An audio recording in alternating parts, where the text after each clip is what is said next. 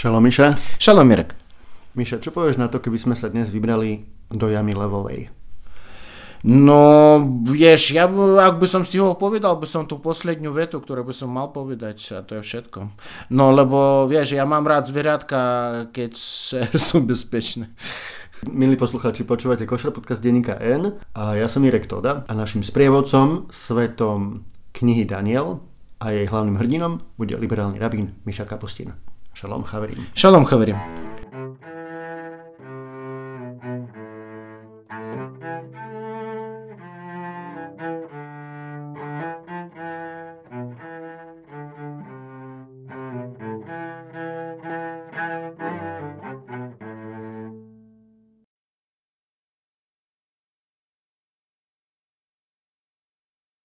Miša, no tak poďme si povedať niečo najskôr o tej Danielovej knihe. Ona je taká celkom pomerne kontroverzná, nie úplne obľúbená, ako kde niektorí možno majú radi, ale má povesť takej veľmi komplikovanej knihy.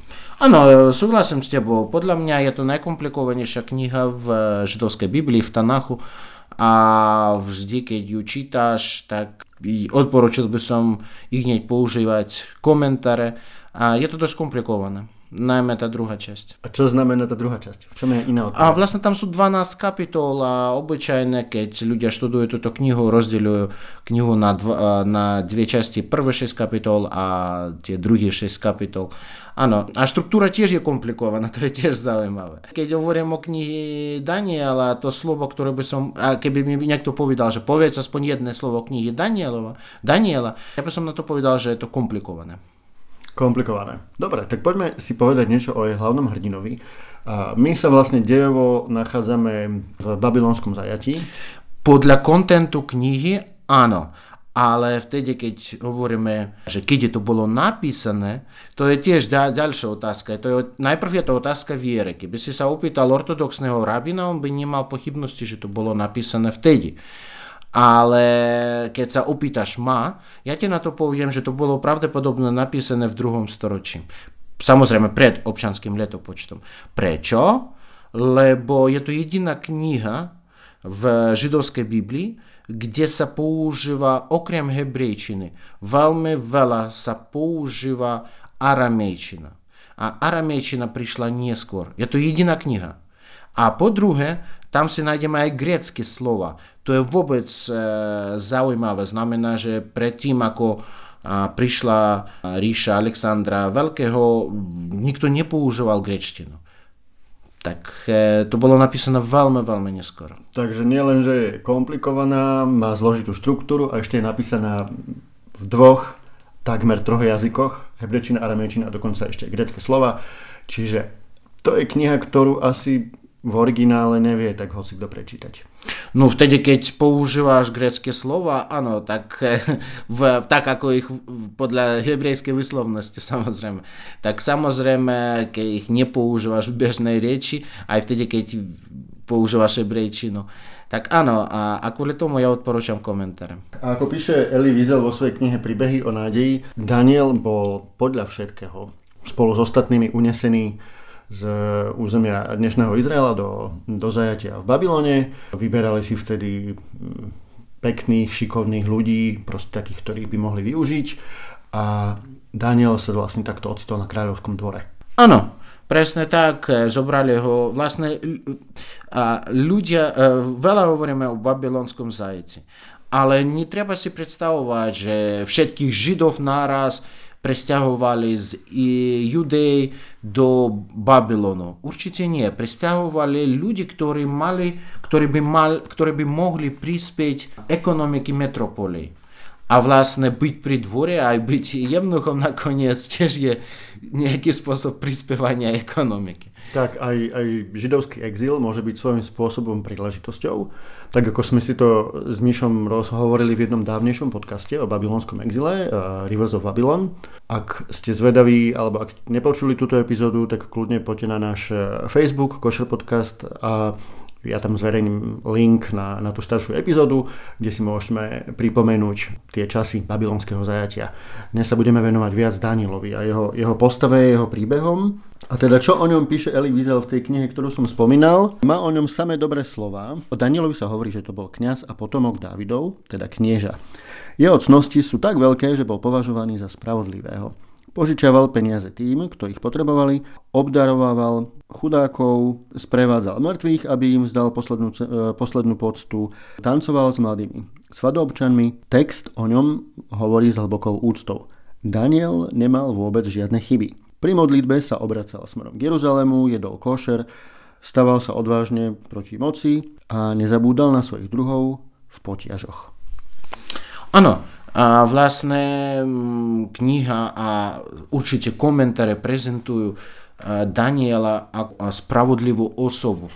Ale no, o tom môžem, a ja nechcem to spochybniť, ale mám takú myšlienku, že nie je to jednoduché byť pri dvore spravodlivým. Tak a ešte čo je zaujímavé, čo si všimá aj Eli Wiesel, je, že v tej jeho knihe skoro vôbec, alebo vlastne vôbec nevystupujú ženy. Mm. Eli Wiesel si to vysvetľuje tým, že tým, že bol na kráľovskom dvore, je veľmi pravdepodobné, že bol eunuch.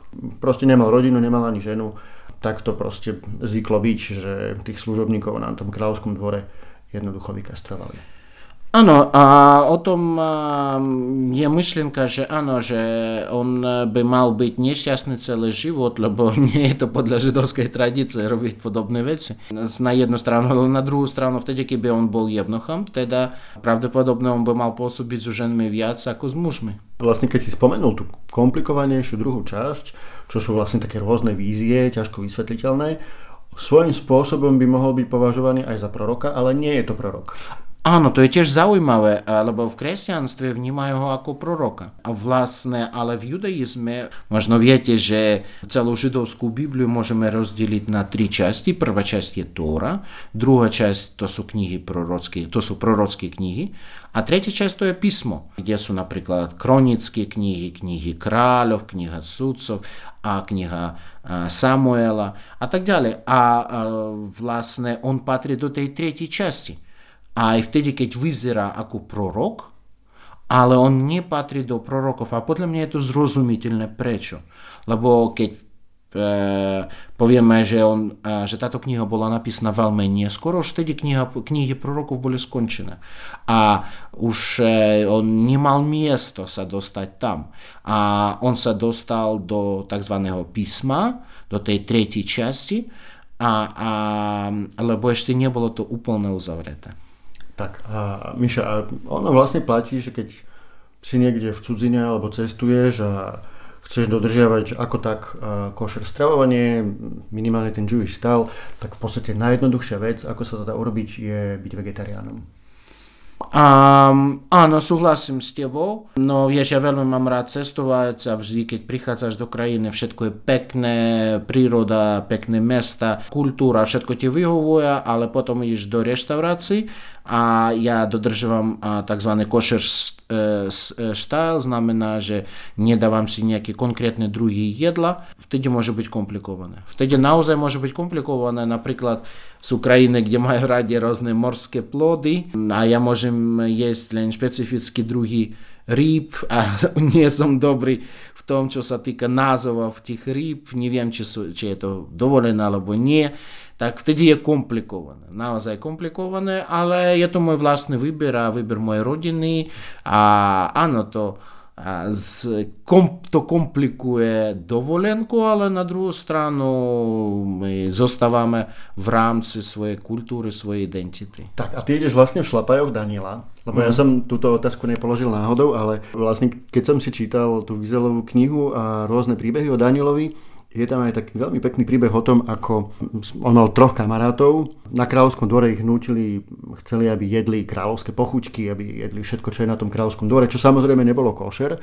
Daniel sa ocitol vo veľmi zložitej situácii, lebo na jednej strane nemohol úplne odsúdiť e, to jedlo, nemohol proste úplne povedať, že budem robiť, čo chcem, ale napriek tomu mal odvahu že poprosil vedenie kráľovského dvora, že či si nemôže zostaviť vlastný jedálniček, ktorý by pozostával iba zo zeleniny a z vody. Reakcia nebola úplne bohviaká, ale dohodli sa na tom, že OK, 10 dní to vyskúšame a keď nebudete vyzerať chudo a že vám to ubližilo, tak vám to povolíme. No a vo výsledku to dopadlo tak, že v úvodzovkách tá ich dieta so zeleninou a s vodou im pomohla, že vyzerali ešte lepšie ako ostatní. Tak to je, to je zaujímavý príbeh eh, Daniela, ktorý chcel byť verný svojej viere, chcel dodržiavať košer, uh, košer style, ako hovorí Miša, a zároveň to bolo zrejme aj zdravé. Áno, pozdravujem najprv, pozdravujem všetkých vegetarián. Áno, je taká myšlienka, že vlastne podľa židovskej tradície ľuďom dovolili jesť meso od 10. generácie, len už v časoch už po potope, keď Noach a jeho, jeho, jeho rodina sa zachránili. A predtým ľudia nejedli meso.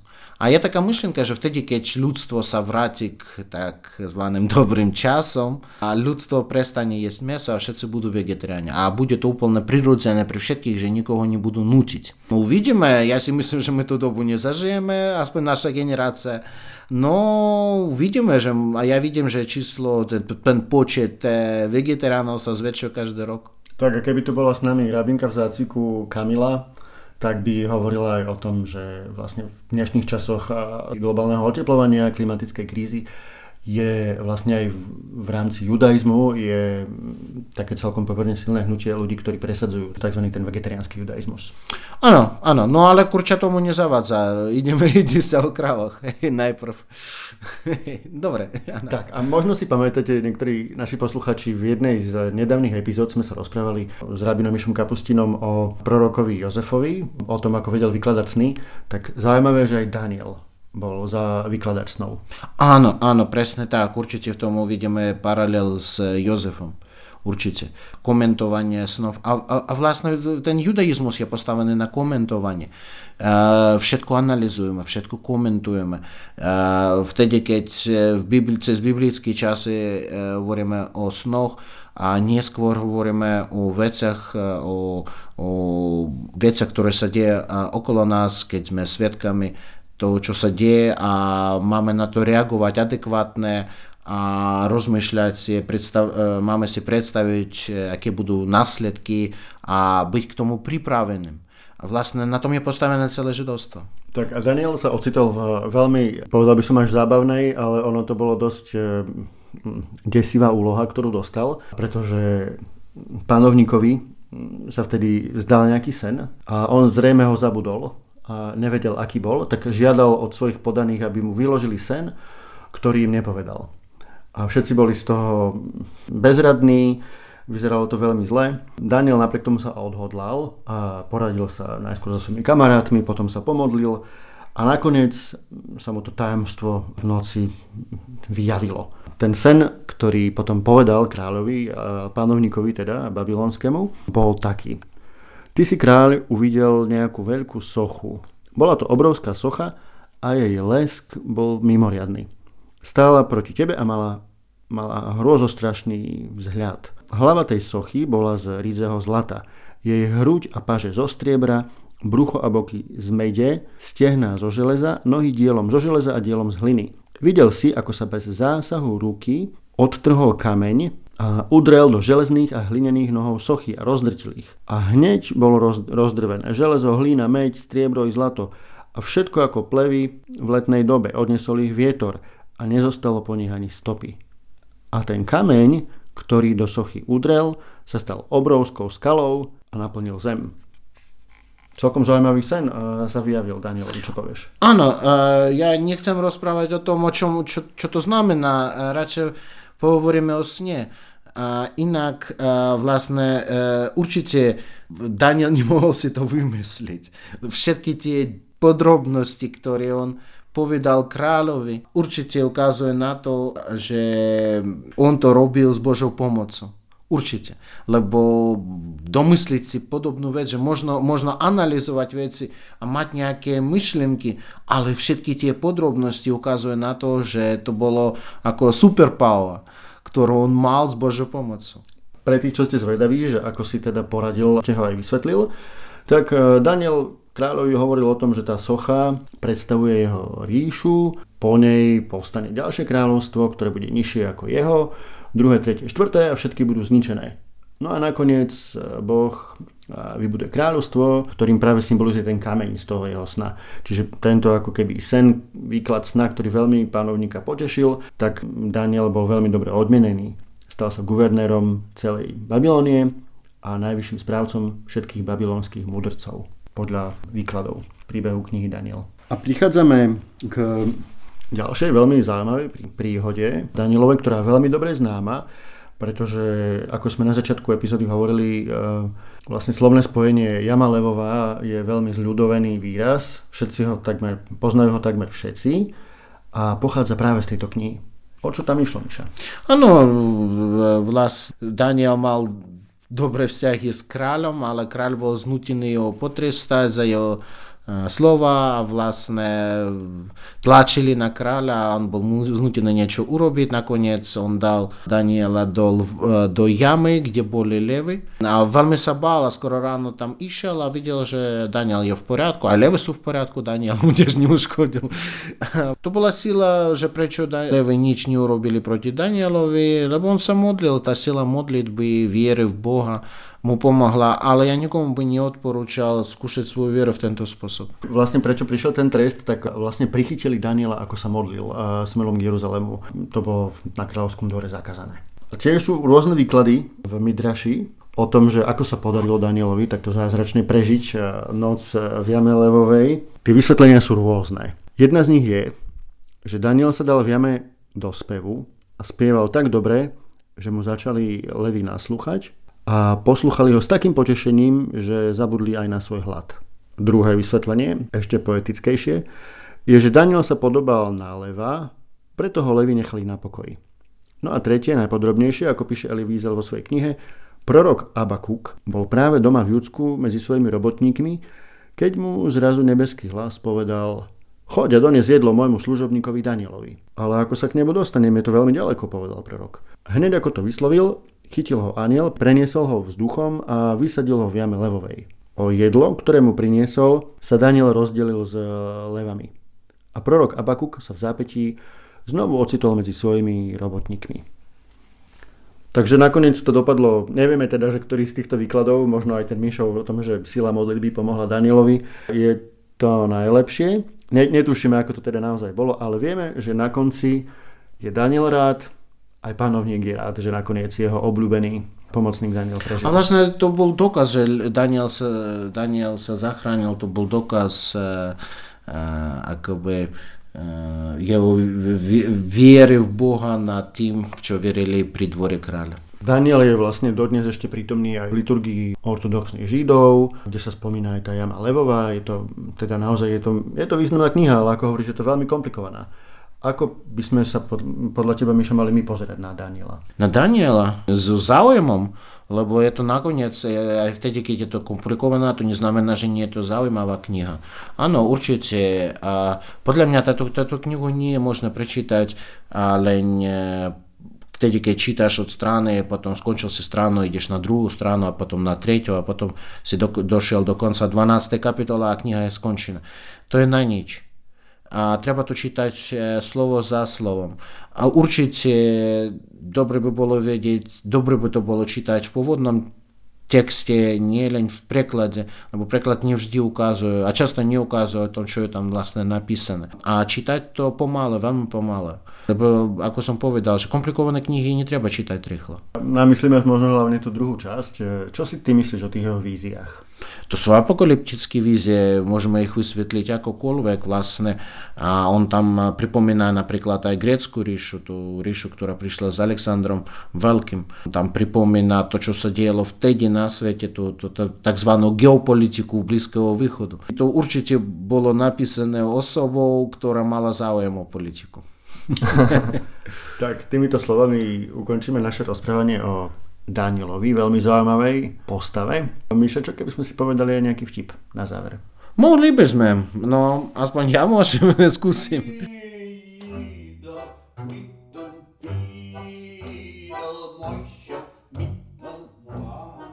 Každé ráno v rodine Abrahama a Sáre sa začalo rovnako. Abraham, milá moja Sára, na kolenoch ťa prosím, rozvedieme sa. Vieš čo, odpovedá mu Sara, ty si ma zobral vdovo, vdovo a necháš. ja mám tiež pripravený jeden vtip mm, z Prahy. Teda do Prahy prišiel jeden židovský žurnalista, ktorý bol vždy bez peňazí. A v kapse držal svoj dlhý zoznam svojich známych, ktorých chcel požiadať o nejakú finančnú pomoc. Na prvom mieste bol uhľobaron Peček, ktorý mal veľmi rád jeho žurnalistickú prácu a bol jeho priaznivcom. Bez okolkov to preto na ňo vybalil. Pozrite sa, pán barón, mám vás tu na prvom mieste. Čo keby ste mi tak požičali tisíc korún? Peček mu na to hovorí, no, tisíc vám nepožičiam, ale že ste to vy, tak 500 korún áno a podáva mu bankovku. Žurnalista si ju pozerá, prevracia ju v ruke, poškrabe sa po hlave a potom povie, no, tak to fakt neviem. Dlžíte teraz tých 500 korún vy mne, alebo ja vám? Počúvali ste Košer podcast denníka N a my vám s rabinom Mišom Kapustinom želáme pekný týždeň. Šauatov. Šavuatov.